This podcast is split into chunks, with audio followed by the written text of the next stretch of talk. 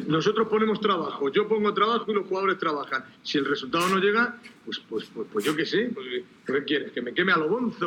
¿O aquí? ¿O me pegue un tiro en la polla?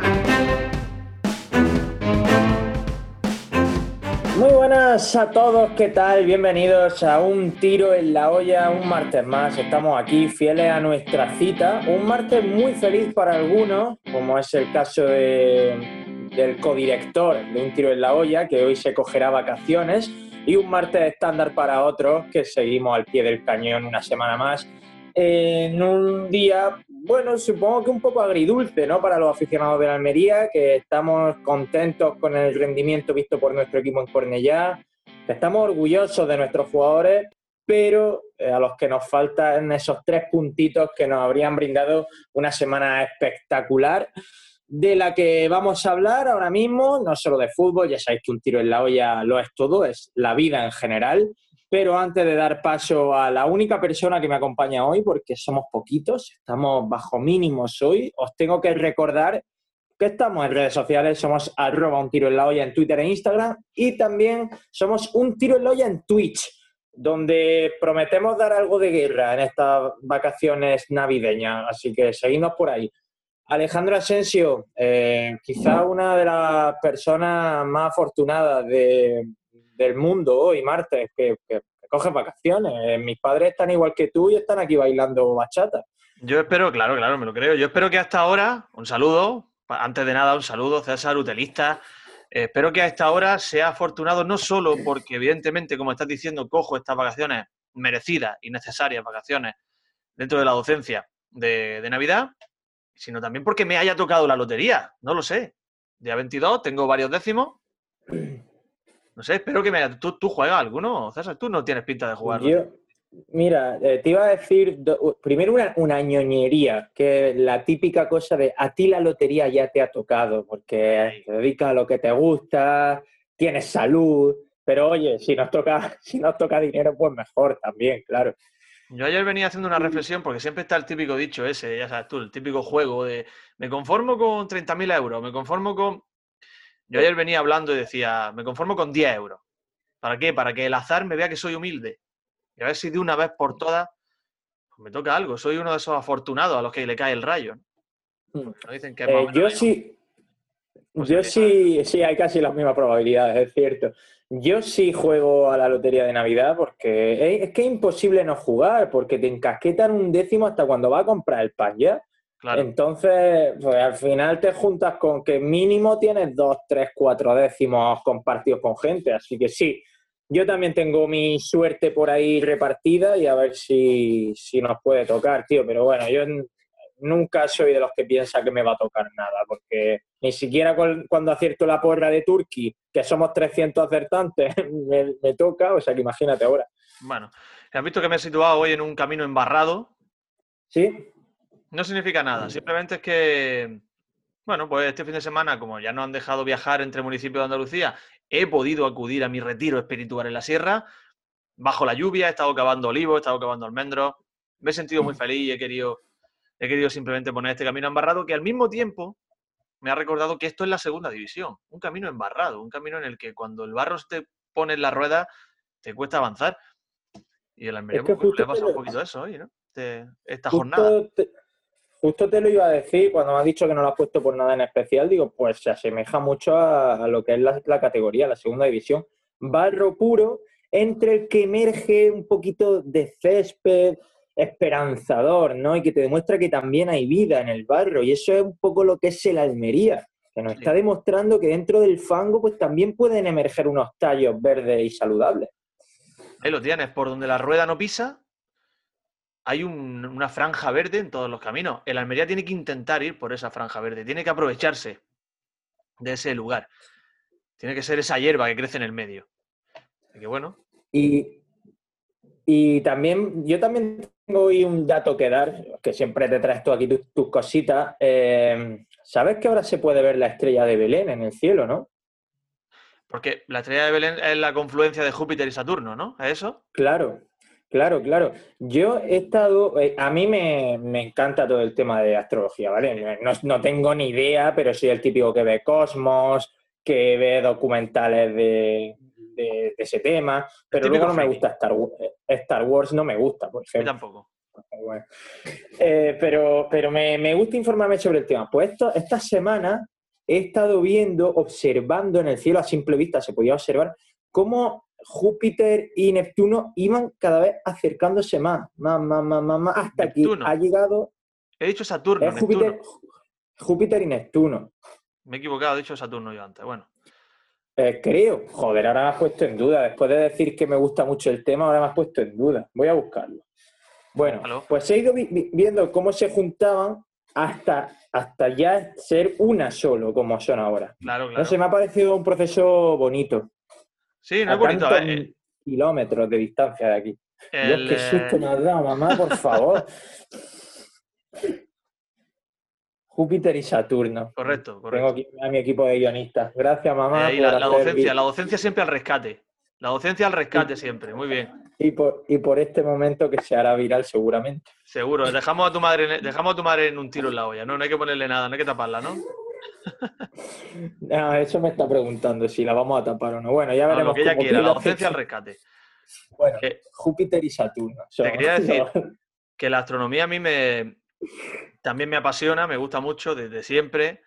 He tenido la suerte de que, mi padre me ha, me ha hablado siempre permanentemente de la estrella, él entiende bastante de eso. Y te cuenta historias, te pones a mirar al cielo y, te cuenta un montón de historias sobre las diferentes constelaciones, sobre el uso de las estrellas, cómo encontrar la estrella polar, dónde se encuentra en cada momento. La verdad que es una cosa, es una cosa apasionante. Y bueno, ahora pues, estamos poniéndonos un poquillo, estamos tirando por la rama divulgativa, pero sí, sí es bonito, es bonito. El que, el que no haya tenido la oportunidad de fijarse, que se fije en Júpiter y, y Saturno. ¿Saturno? Sí, ¿no? Saturno. Sí. Que es muy bonito de ver, merece la pena, ¿eh? Hmm, Yo tengo una confluencia también aquí, ¿eh? Tengo una confluencia, ¿te la enseño? Eh, ¿Son Sadik y Corpas? No, son un mantecado de fondón de chocolate y otro mantecado de fondón de chocolate. Tengo dos, que juntos, pues es también absolutamente espectacular. Sí, es cierto, es cierto. No voy a dar cuenta de ellos todavía, pero aquí están preparados para luego, ¿eh? ¿Cuál es tu dulce navideño favorito? ¿El mantecado, el turrón? Este, o sea, es que hay algo, hay algo más aparte de esto. Hay algo. A mí me gusta. ¿Eh? A mí, a mí me gustan más los roscos de vino. Roscos de vino. Que, eh, es que es patrocinador Camp de Utelo hoy, ¿eh? Sí, sí, sí. a ver si se deja. Ya no, ya no pedimos ni dinero, ya pedimos que, que aunque sea nos manden una cestita de mantecado. Suministro de mantecado, nada más que eso. Yo no me hace falta nada más la vida para ser feliz. Dinero ya no queremos. Dinero no es una cosa que sea imprescindible para nosotros. No, aunque si nos lo dan, pues está muy bien. Pues sí. Eh, a ver, una cosa, antes de entrar en materia, no sé, bueno, supongo que si, lo habrás visto, el tweet que hemos puesto hoy lunes desde Utelo, eh, me ha hablado Mar Francolí por, por, WhatsApp. Sí, sí. ¿Y te ha contado? Pero no. Lo sé, pero vamos a darle vidilla. No me ha dicho ni hola, ni hey César, ¿qué tal? No, su primer mensaje ha sido eh, con Raúl de Tomás es mucha bulla o algo así, me ha dicho, eh, eh, vamos sobrados.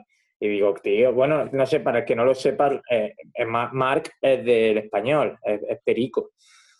y digo, tío, no, no hagas sangre tampoco, ¿sabes? No, yo, yo quería decir que, que Marc, las veces que está con nosotros aquí, que ya sabes tú que es referente de un tiro en la olla, para nosotros es, un personaje legendario, colaborador esporádico, pero, pero eficaz y, importante de un tiro en la olla. Él ha hablado aquí siempre de corazón dividido cuando juega en Español y Almería. Parece que esta vez ya se ha decantado y se ha quitado por completo la careta. De dividido nada, ¿eh? Hombre, es que si Raúl de Tomás estuviera e, en uno de los dos equipos que a mí me gustan, decantaría la balanza, también te lo digo. Que es bulla, ¿eh? Es lo que se dice siempre, es bulla, ¿eh? no se vale, ¿no? No se vale, como dicen los niños. ¿Tú te acuerdas cuándo? ¿Quién era? ¿El, el United? o el... Había un equipo que, la, época fuerte del Pro, en la Play, había un equipo que siempre se decía, está prohibido elegirse este equipo. El Inter, ¿no? Imagino. No sé si puede ser el Inter, porque el Inter tenía Recoba, tenía Verón, tenía Adriano, que, era trampa. Adriano, a Ibra. Hmm. Hubo una época que, que, se cogía el Inter ganaba. Sí. Con lo mismo, Raúl de Tomás es trampa. Sí, Sí, yo también lo creo. Luego hemos estado, antes ya de entrar en el partido, hemos estado hablando, Marillo, un rato, bueno, que eh, me ha preguntado por Sadik, Hmm. Le he dicho que es un delantero que te puede desconcertar, pero que a mí me gusta. Y me ha, respondido él que eso es precisamente lo que, lo que le hace peligroso, que nadie sabe nunca lo que va a hacer en ningún momento.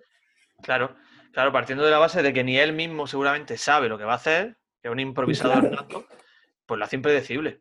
Lo hace impredecible. Y es un delantero que, ya que ha sacado el tema, yo quería, quería hablar de él y quería destacarlo, creo que es su mejor partido hasta, hasta ahora. Mm. Y es curioso decir esto cuando no ha marcado, es verdad que estuvo cerca, tuvo dos ocasiones muy claras, la del palo una lástima que no entrara, porque hubo una jugada individual mm, de nivel y el remate de cabeza que un paradón de Diego López.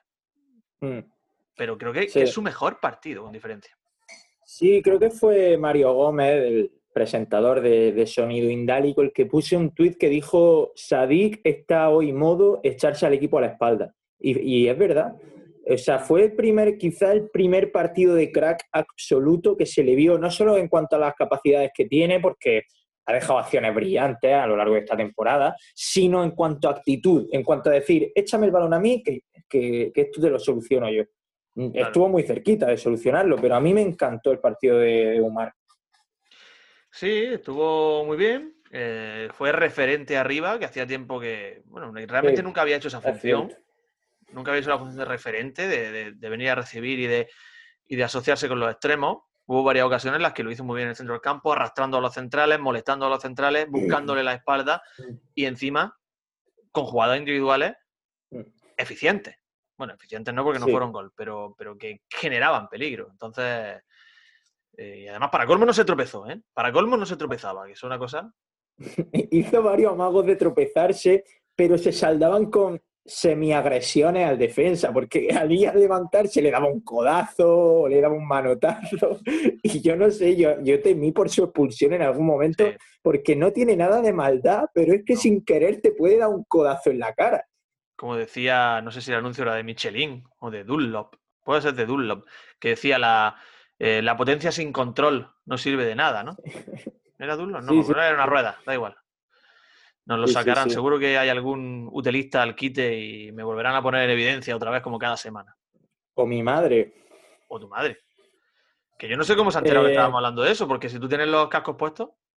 Supongo que me ha escuchado a mí ah, hablar y estaría al otro lado de la puerta y ha decidido darme un susto. Claro, no he caído en que tus cascos no silencian tu propia voz, claro. Claro, efectivamente. Eh, bueno, pues por concluir, que ya le he dicho a Mar que si quería estar hoy, a Mar Francolí, con nosotros, porque eh, él está haciendo la temporada del español. Yo creo que habría estado muy guay tenerlo, pero no ha podido. No ha podido, pero nos emplazamos a, a otras semanas porque se le ve con ganas de volver a aparecer en Utelo. Él nos tiene también mucha estima, ¿eh? igual que nosotros es, porque eh, creo que somos todos muy underground. Él ha sido un futbolista que ha estado ahí siempre asomándose a la élite y nunca ha podido. Nosotros estamos igual, nosotros estamos aquí también muy, muy debajo de la cima y en la sombra, claro, y, creo que hemos congeniado muy bien. La diferencia es que él pasó en el confinamiento en una masía y nosotros en un, triste piso, en una casa, ¿no? Efectivamente. es una diferencia importante que hay que tener en cuenta. Yo no se me olvida ese, momento en el que nos hablaba de su masía, de su tierra, de sus árboles. Y yo, pues, en fin, me quitó cierta, ciertos años de vida en ese momento.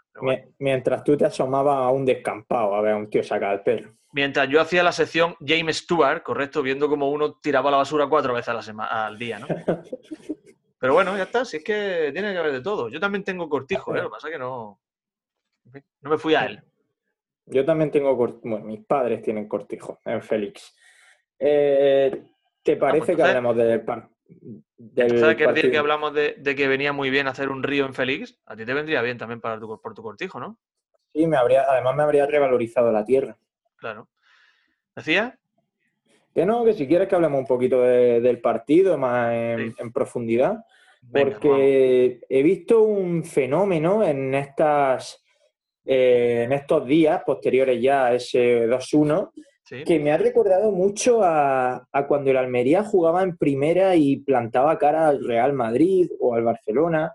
Y me explico, el español no es, tan, no es infinitamente superior al Almería, pero sí eh, que dejó un sabor de boca a la Almería que ha hecho que se le esté reconociendo a nivel nacional. Muchos analistas de segunda división e incluso de primera división que vieron el partido porque era un partido atractivo, eh, alucinaron con el nivel de ambos equipos mm. y también especialmente con el de la Almería, que para mí fue mejor. Claro, a ver, el, eh, partido fue de primera división. Un partido trepidante, un partido que hacía muchísimo tiempo, en mi caso, que yo no le veía a la Almería. Y ya no solo a la Almería, sino el combo de situación o sea, la, unión de los dos equipos en el terreno de juego dio un fútbol vistoso, un fútbol atractivo, sin necesidad, incluso aunque no hubiera habido goles, el partido fue bonito. Intercambio de golpes, eh, precisión en los pases, jugada al primer toque, asociación en la media punta, desdobles, eh, desbordamientos por la banda. Es decir, un fútbol precioso, vistoso, los, los comentaristas sí lo estaban haciendo ver y todo aquel que se acercara a la televisión y dejase el partido para verlo un rato se quedaría a verlo. Mm. Dicho esto, creo que, en mi opinión, el mejor que hubo en el terreno de juego fue la Almería. Mejor mm, si esto se, entendiese como un combate de boxeo por puntos, ¿no? Por puntos la Almería fue mejor. Pero como el fútbol depende de los goles y el que hizo dos goles fue el español, pues venció el español.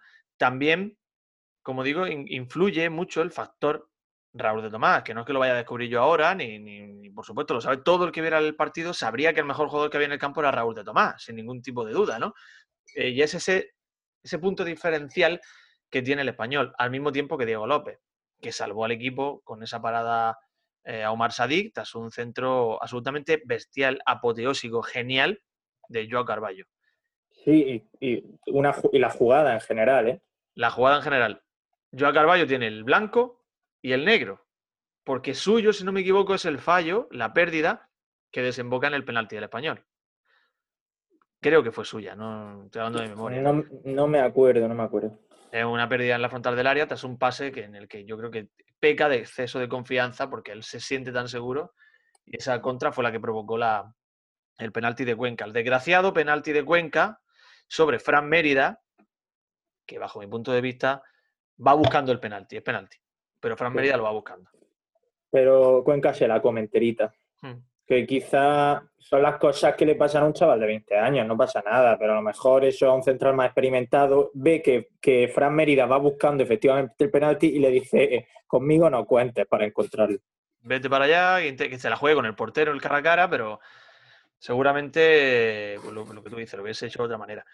Pero bueno, el español tiene a Raúl de Tomás, el Almería hizo un partidazo. El Almería, como hablaba, no sé de, quién he leído las declaraciones hoy, me parece que ha sido Corpa, creo, no me equivoco, no, lo sé. Jugó bien, pudo ganar, mereció ganar y sobre todo unas sensaciones geniales, que es difícil decir esto, es raro, es raro decir esto, pero creo que el equipo sale fortalecido a pesar de la derrota. ¿eh? Sí, y esa, esa última frase viene muy bien para la reflexión que yo iba a hacer ahora, eh, que es que me gustan este tipo de partidos para los que dicen que en el fútbol solo importa el resultado. Para los que dicen, es que yo solo quiero ganar, yo, a mí me da igual cómo jugar si ganamos 1-0.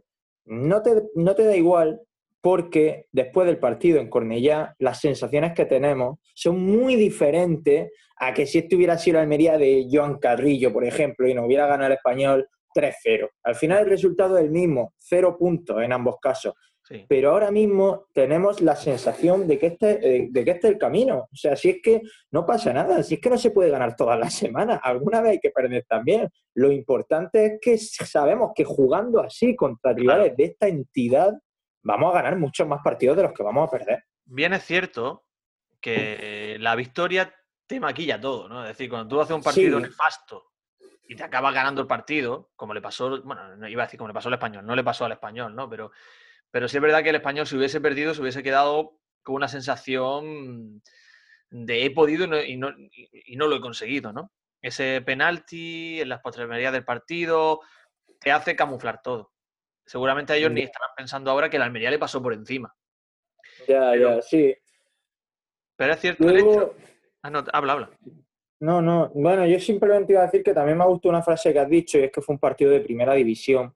Porque a mí, mm, por, irnos a un partido de esta envergadura, que fue contra el Mallorca en casa, a mí me encantó el Almería contra el Mallorca en casa y jugó con el equipo B, entre comillas.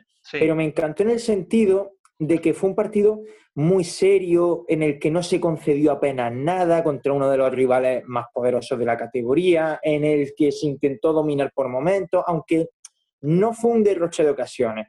Pero este me ha gustado mucho más porque para mí, a nivel futbolístico, tienen un valor similar porque se le plantó cara a un, a un equipazo, a un gran rival, pero este me gustado mucho más porque he visto menos respeto de la Almería al rival.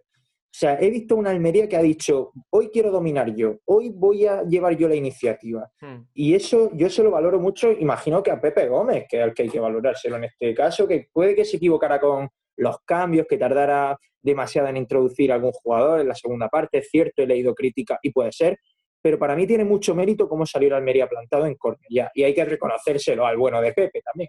A ver, sí, has mencionado varios aspectos interesantes de tocar. Y estamos haciendo un Nutelo, un Nutelo cargado de Analítico. contenido, ¿eh? ¿Cómo Sí, dices? sí, ¿Cómo sí? Analítico, ¿no? Estamos haciendo un Nutelo atípico. Estamos dejándonos de lado esa, esa versión de pasota del fútbol. Nos estamos centrando en el fútbol, ¿eh? Ojo, ¿eh? Sí, sí, Ojo, sí, eh. sí, sí. Volviendo a, la- a los orígenes. El caso es que has mencionado varios aspectos muy interesantes y uno de ellos es el hecho de que, de que de destacarle o reconocerle a Pepe Gómez el que el equipo rindiera tanto durante todo el partido. Él tomó un riesgo. Tomó un riesgo importante que es introducir sus primeros cambios muy tarde.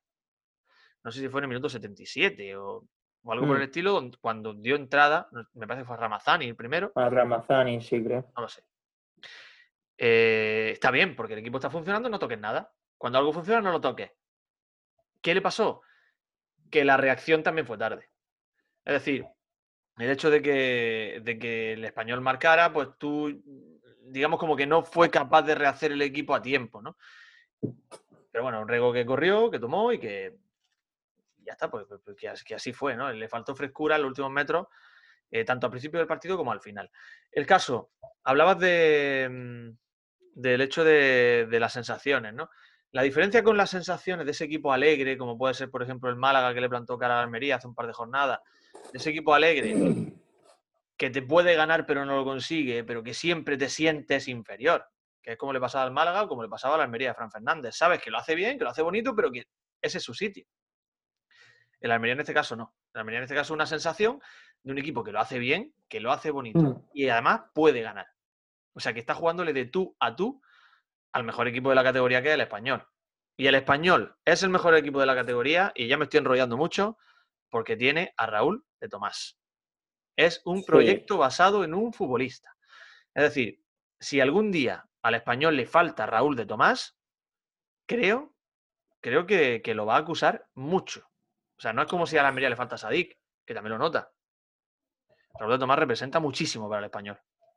Sí, bueno, es lo que pasa cuando tienes a un futbolista. Es que no es que Raúl de Tomás sea de primera, es que Raúl de Tomás es un delantero que sería titular en, en la mayoría de equipos que están jugando ahora competiciones europeas. Champions Entonces es League. normal, es normal, va a ser un proyecto en torno a Raúl de Tomás. Luego tiene muy buenos complementos, porque en Barba lo está haciendo muy bien, Sergi Darder es un muy buen jugador, pero es es cierto que Raúl de Tomás es único, pues igual que Girona con Estuani, o igual que la Almería del año pasado con Darwin Núñez, cuando Darwin empezaba a enchufar todo. Sí. Si es que es muy difícil no basar tu, tu juego en un jugador así. Así que por ese lado es justificable, vamos, es, es- es defendible que, que basen todo en Raúl de Tomás. Por cierto, antes de, de- de acabar, me planteó el otro día Seba una pregunta, el domingo, antes del partido. Me hubiera gustado que estuviera Seba, pero ni Sebas ni Miguel han podido estar hoy con nosotros. Nos echamos de Y menos me, hoy. Me dijo, ¿crees que el español Almería de hoy es el mejor partido de la historia de segunda división? Y obviamente es una pregunta muy demasiado amplia como para responderla a bote pronto, pero a mí se me viene a la cabeza y se lo dije a Seba, uno que para mí fue mejor, que es el Villarreal Almería de la 12-13, segundo contra tercero, última Sí. jornada de liga, el que gane asciende y el que no gana no asciende. Con, Eh, con Jonathan Zongo haciendo vilguerías por la banda. ¿eh? Con Jonathan Zongo, sí. Eh, y Aleix Vidal en la otra. Fíjate, las dos Españas totalmente en, en nuestras bandas. Eh, pero bueno, que, que el mero hecho ya de que nos planteemos estas preguntas, joder, ¿quién nos lo iba a decir hace un par de años que no íbamos a estar planteando estas preguntas, macho? Pues sí, hombre, ya, a ver, mejor partido de la historia de la segunda división, como decía Seba, que por cierto se pegó un recital en el grupo de Utelo, un grupo en el que tú no participaste, imagino que embriagado por, por, por el enfado, seguramente. No Y por más ni hablar de la cosas. Estaba hasta las Y narices. por ¿no? más cosas. Y pues, tú- estaba embriagado por, por, el, por el aire, seguramente. Efectivamente. Domingo por la tarde es peligroso. Bueno, decía, yo, no sé si recuerdo un Atlético Madrid-Sevilla en segunda, ¿puede ser?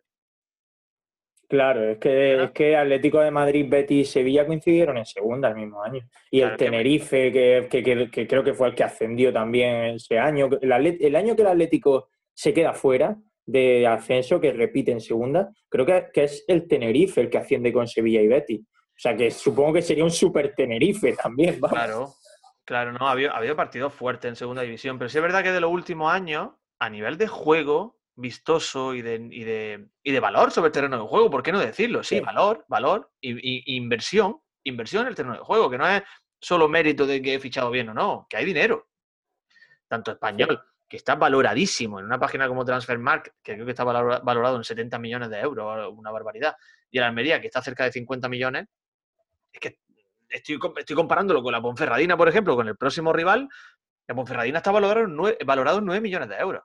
Es decir, un enfrentamiento entre, siempre, siempre base a la página esta, ¿no? A Transfermarkt. Eh, un enfrentamiento español-Almería, que es casi es primera división real en cuanto a, valoración de la plantilla. Sí, sí, sí, sí, estará igualado a un...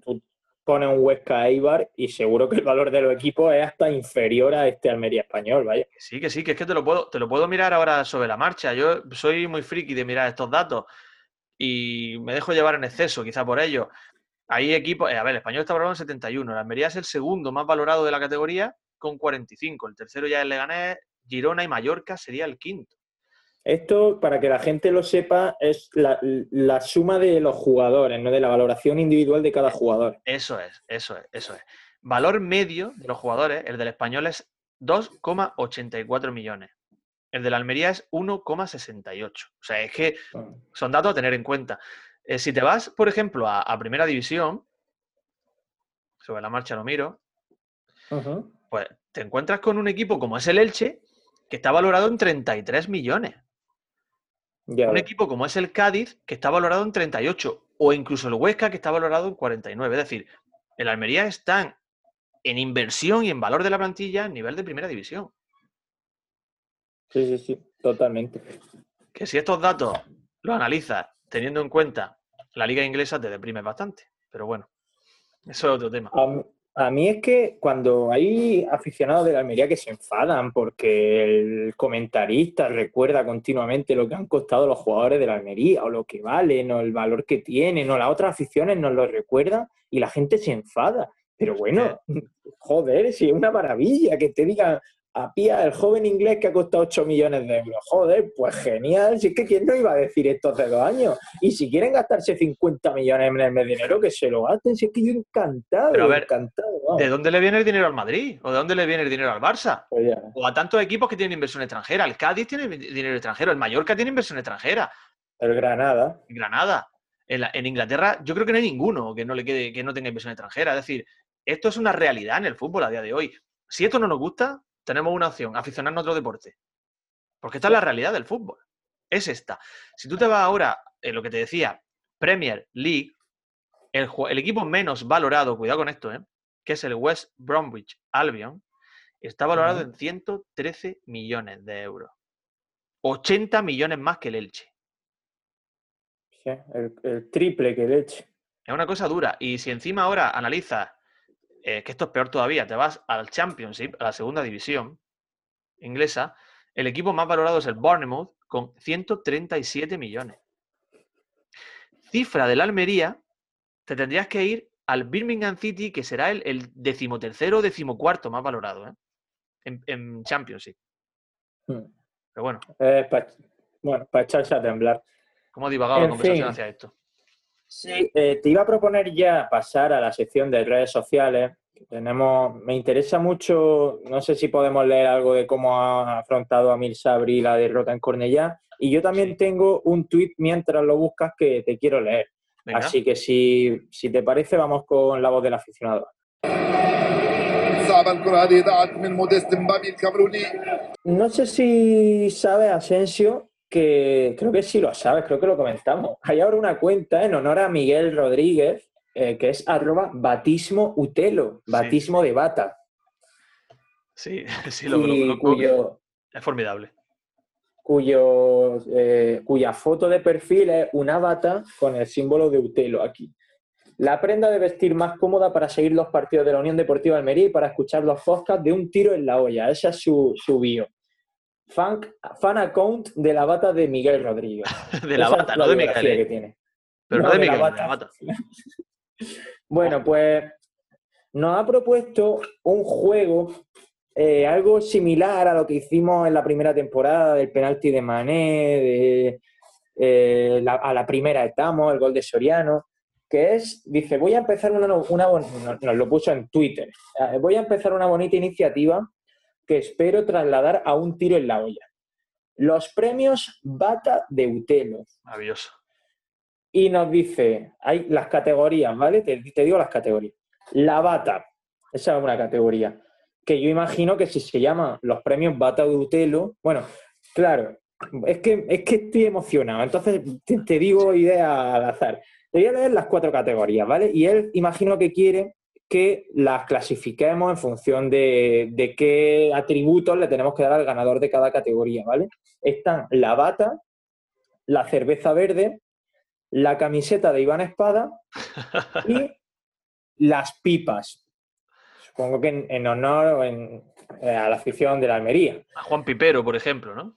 Claro. Eh, entonces, así en un repaso rápido, en un primer análisis rápido, yo imagino que como él lo llama premio Bata de Utelo, la bata es algo positivo. La cerveza verde, que sabe que es mi favorita, también es algo positivo. Claro. Y luego la camiseta de Iván, de Iván Espada y las pipas sí que parece ya algo más controvertido. Yo, cre- yo creo que creo que tengo más o menos. Mientras me lo estaba, mientras me estaba desarrollando este planteamiento de, de batismo, batismo Utelo, creo que se llama, ¿no?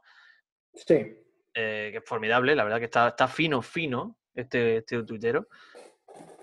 Creo que más o menos le, le he buscado forma. La bata de Utelo, evidentemente, se le da al personaje que nos ha transmitido más tranquilidad y que nos ha hecho más felices durante el, el- el año 2020, ¿no?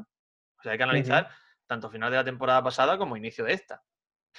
Creo que la cerveza verde se le puede dar a esa persona o ese aspecto al que recurre para tener un momento feliz, ¿no? Sería como, Diverti- divertido, ¿no? sí, sería como, como un revulsivo, ¿no? O sea, buscar a- Sí. al aspecto cómico, al aspecto que te gusta, ¿no? Y luego ya empezaríamos, como tú dices, lo más controvertido. La camiseta de Iván Espada, yo se lo daría a algo que ha pasado a la historia por ser insignificante, negativamente hablando, Sí, o, o decepcionante. o decepcionante, Un David Costa, ¿no? Podríamos decir. Perfectamente. Y lo otro era Las pipas. las pipas, pues a un aspecto que la afición pues ha actuado de pipero. O sea, un aspecto, algo pipero que podamos destacar. Ah, o, o algún jugador al que se le haya tratado desde el piperismo. Algo que tú consideres piperismo, sí, sí. Sí, Vale.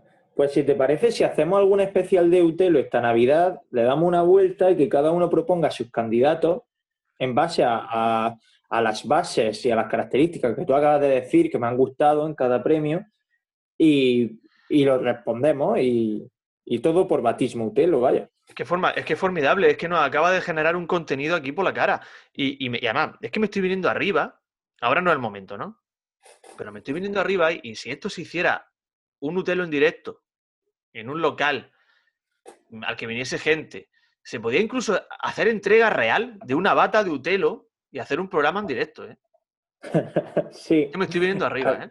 alquilamos el maestro Padilla. Pues imagínate, el maestro Padilla, tú ahí como Isabel Gemio, en sorpresa, sorpresa, hablando a la grada, hablando al graderío, viniéndote arriba. Que bueno, tú ya has estado en el maestro Padilla esta semana pasada, que lo sé yo. Sí, es verdad. Eh, eh, vi a tu padre. Lo sé, lo sé, por eso te lo digo. Vi a tu padre. Lo que pasa es que yo estaba arriba y tu padre estaba abajo. Sí, Os pasó lo Entonces mismo. no pude ambos. saludarlo. También estuviste no con saludarlo. El Asi, que ahora habla un español, parece Cervantes hablando español. Sí, sí, sí. Eh, de hecho, habla bastante mejor español que nuestros políticos inglés, porque la mayoría de políticos que estaban subiendo de todas las administraciones públicas se intentaban dirigir a él en inglés y ojito con, que casi le tenían que traducir más a Mohamed el así el inglés que el castellano. Sí, sí, no, y aparte, ya, ya que quiere rizar el rizo, venía escuchando una emisora local y venía escuchando al director de, uno, de un ente provincial que no quiero mencionar, ¿no? Mohamed El Asi habla mejor español que esa persona. Ojo, pues ¿eh? sí, puede, ser. En fin, eh, tenemos algo de Amir Sabri antes de. Es que la despedida va a ser un poco, un poco larga, más de, lo habitual, porque tenemos que anunciar lo que vamos a hacer esta Navidad, que tú, tampoco lo hemos hablado tú y yo, entonces imagino que será hablarlo sobre la marcha aquí. Pero antes me pues gustaría si, si, Amir Sabri ha dicho algo del español sí. Tenemos varias cosas. Es verdad que no, digamos, no se ha prodigado mucho, no está dando especial espectáculo, porque está siendo muy correcto y está representando a esa voz del aficionado árabe como realmente esperamos de él, ¿no? Se sabe mediático ya. Sí, él sabe, que es mediático, él sabe que es una persona que es seguida, ya no solo por, por el mundo árabe, sino también por, por, Almería, que está mirando fuera de su frontera. Eh, sabe que, que, es cuestión de tiempo el verse aquí en Almería y encontrarse con un plato de migas delante. El caso, el Almería puso, pone una imagen de Omar Sadik lamentándose, tocándose las dos tibias, eh, hablando de la derrota y, Amir Sabri pues, pues, contesta a la Unión Deportiva de Almería y le dice, este no fue el resultado que queríamos, merecen más que eso, pero el fútbol en todo el mundo no es perfecto, está filosofeando Amir Sabri. Lo único que podemos decir es que hicimos un gran trabajo este año, ya está hablando a año pasado, él ya ha terminado el ejercicio 2020, ya está pensando en el 21, y tenemos que estar orgullosos de lo que hemos hecho. Creo que no estoy solo en este sentimiento, orgulloso de este equipo. Amir Sabri no está solo. No, nunca, ni en este sentimiento ni en ninguno está solo Amir Sabri. Y, acompaña todo esto con una imagen de, Almería nunca se rinde, se suma al eslogan, que a veces no Sería fantasioso. sería precioso que cuando todo el tema COVID pase, que a saber cuándo es, eh, pueda el club mm, invitar a Milsabri al Estadio Mediterráneo, tío. Sí. Por supuesto, a este tuit entra Papayo, Papayo 7, que dice, por exacto, nosotros estamos orgullosos de estos chicos, ellos están dando todo, todos los días, y nosotros lo sabemos. También Football Content, que le dice, por supuesto, tú no, estás solo en este sentimiento, Sabri. Me alegra que ya se, se, le generan interacciones con aficionados de la Almería eh, sobre la marcha, ya está integradísimo. Y aficionados de la Almería que también sacan el libro de el, manual de la formalidad y, de los tópicos, que al final es de lo que se trata el fútbol. Claro, sé que eso es lo increíble, que a mí Sabri ya está utilizando tópicos y ya está utilizando mm, frases típicas de lo que viene siendo el almericismo, ¿no? Y es, lo, que más me, lo que más me sorprende. Hmm. Bueno, también se ha dejado pasar por, por, por el mítico Nicola Maras, la publicación de la Almería para desearle feliz cumpleaños. Él también está pendiente de eso. No se le pasa una, ni siquiera un cumpleaños, ¿eh? A Mir Sabri. Es que ya está, está hasta en más cosas que tú y yo, porque seguro que a ti se te pasó el cumpleaños de Mara y yo tampoco me he enterado de que ha sido su cumple, ¿vale? No, y también ha sido el de Akieme y también lo ha felicitado a Mir Sabri. Joder. Es que está todo, también podemos, Así también podemos ver si hay algún jugador que no le caiga bien, porque el día que sea el cumpleaños, no sé, de, César de la Hoz y no lo felicite, ahí quizá haya fricción. O sea, podemos saber qué no le gusta cuando hay dejación, o sea, cuando no accede a. cuando no lo hace, porque él no va a manifestar su disconformidad con nada, ¿eh? No, pero lo hace sutilmente. Hay que saber captarlo. Sí, de hecho hay un mensaje en el que él hablaba de que, quería, prefería en la, como, como once inicial a, a, Petrovic con César de la Hoz. ¿No le gustan Morlana y Samu? No lo sé. No lo sé. Pues ahí quizás si esté solo en ese sentimiento, ¿eh? Si no está solo, se va a quedar solo. Bueno, ya está, cada uno tiene sus gustos, pero me sorprende, me sorprende. Quizá me ha parecido, me ha parecido, a ver, lo pone, a ver, que es que no, no me he fijado bien, lo he pasado por encima. Dice, buena alineación, pero lo siento, ojo, ¿eh? Disconformidad. Sí. Disconformidad. Empezará por Petro y de la Hoz. Tal vez me equivoque, veamos qué pasa. Ah, vale, que le contestaba a Salva, a Salva Arm, eh, ah. que él había propuesto una alineación, que por cierto la acertó entera menos, menos Villalba y él no está de acuerdo. O sea que Amir Sabri creía, Amir Sabri creía que Pepe Gómez iba a apostar por Petrovic y por, y por César de la Hoz. Pero aún así es que es, es, sublime el control que tiene este hombre sobre la Almería ya, de, de, apostar por dos jugadores específicos en una posición específica. O sea que no es que lo sepa de oídas, no, es que ya sabe dónde juegan todos, sabe quién puede jugar en cada posición. Es, es tremendo, tío. Es bestial, es el descubrimiento de 2020, Amir Sabri. También Sabri le, le, tendríamos que dar el cerveza verde, ¿no? bueno, no sabemos si, si, puede beber alcohol, entonces quizá haya que darle la bata. Bueno, la Alhambra también tiene cerveza sin alcohol. Pero no verde. Pues bueno, la echan una botella verde, no pasa nada. en fin, que vamos a tener que ir despidiendo, Asensio. Eh, ¿Qué vamos a hacer esta Navidad con Utelo? Porque no hay liga, pero bueno, quizá podemos dar alguna especial, ¿no? A ver, yo estoy muy motivado con el hecho de hacer especiales, estoy muy motivado con el hecho de hacer algún, algún directo en Twitch, incluso sí. Hacer varios directos en Twitch, que la gente sepa cuándo lo vamos a hacer y estar un ratillo, que tampoco tenemos que estar mucho, ¿no? Y, y, y sí, algún especial tenemos que hacer, claro. Podríamos plantearle a, a nuestro archienemigo Sonido Indálico la posibilidad de hacer un especial, no lo sé. Ahí lo lanzamos. Está lanzando el, el guante aquí en, en el programa, ¿eh? Yo lo digo, si ellos han llegado hasta, esta, hasta este momento del programa, que imagino que sí. Son cinco, solo con que haya llegado uno de ellos. Ahí lo tenéis. O son, o son cuatro ya. Sonido Indálico, podemos daros la revancha de aquel trivial en el que os derrotamos de forma apabullante. Sí, lo humillamos. Y también podemos adelantar que estamos intentando preparar una sorpresa muy guay. Eh, con algún protagonista chulo.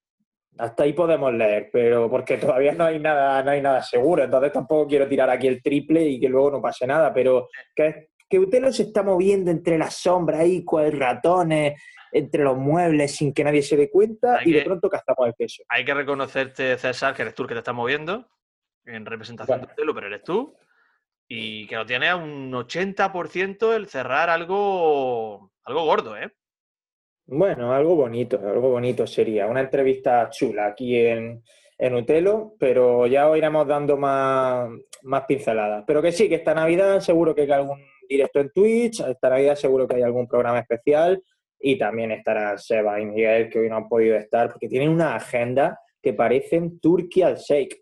Tremendo, tremendo. Eh. La verdad que se echa de menos. Se han hecho se han ganado el cariño de la afición y también el de, por supuesto, un peso importante en el programa. Hoy me he encontrado, por cierto, quería mencionarlo al mítico Alberto García, presidente ah. de la Peña Los Monsi, colaborador de Un Tiro en la Olla, sobre todo durante el periodo de pandemia. Bueno, pandemia, durante el periodo de confinamiento. Pandemia todavía estamos, por desgracia. Sí. Y dice, pues bueno, que tiene muchas ganas de estar con nosotros y que y que está, que está muy contento, muy orgulloso de Utelo, que, que está apreciando el crecimiento del programa. ¿eh? Y que, me alegra, bueno, me alegra. Quiero que, que, le pasemos algo, dice también. Bueno, eh, eso ya será más debatible. Por lo demás, sí me alegra que esté, que esté contento con nosotros. Lo he añadido yo, lo he añadido yo eso. Es de mi cosecha. ya, hombre, ya lo sabía. Creo que, que, que, Alberto es consciente de que el dinero que ahora mismo ganamos es cero. O sea que no creo que espere mucho de, de Utelo. De hecho, nos cuesta a veces. Eh, sí, a veces nos cuesta, es cierto. Que nos vamos a despedir ya, Asensio. Eh, vamos hablando, ¿vale? Para hacer algo chulo esta Navidad. Vale, así será. Esto es una maravilla, un tiro en la olla, sigue creciendo, la Almería crece con un tiro en la olla y no hay nada que nos haga más felices que estar aquí. Así que nada, a seguir disfrutando. Un pues sí, os tenemos, que dar, os tenemos que dar las gracias a todos porque es verdad que estamos creciendo, que estamos cerrando el 2020 con unas cifras bastante mejores de, los que, de las que teníamos cuando empezamos. Vamos a cumplir un añito muy pronto un tiro en la olla. Y mmm, lo dicho, estamos en YouTube, en Spotify, en Evox, en Twitch, en Instagram, en Twitter. Síguenos en todos sitios. Somos muy pesados, pero síguenos. ¿Qué más da? Si no, no, no, no acabarás pillando cariño. En fin, que estáis escuchando ya a Sebastián Dubarber y a Pepe Mañas. Os deseo feliz Navidad porque creo que no vamos a escucharnos antes. Y lo dicho, estaremos muy pronto con especiales aquí en Kino en la Adiós.